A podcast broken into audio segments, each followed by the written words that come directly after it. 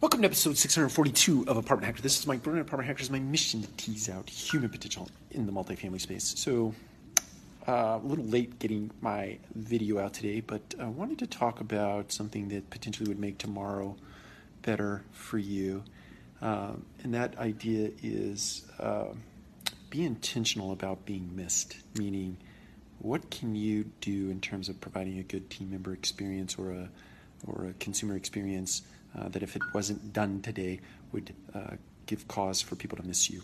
Um, so go into tomorrow with that type of intention. What are you going to do tomorrow uh, to be remarkable, to be memorable, uh, and to plant a seed in your consumer's mind and your team member's mind that uh, uh, they can't they can't potentially get through a day without seeing your smile or feeling the impact of your words or your person in their life. Take care. We'll talk to you again soon.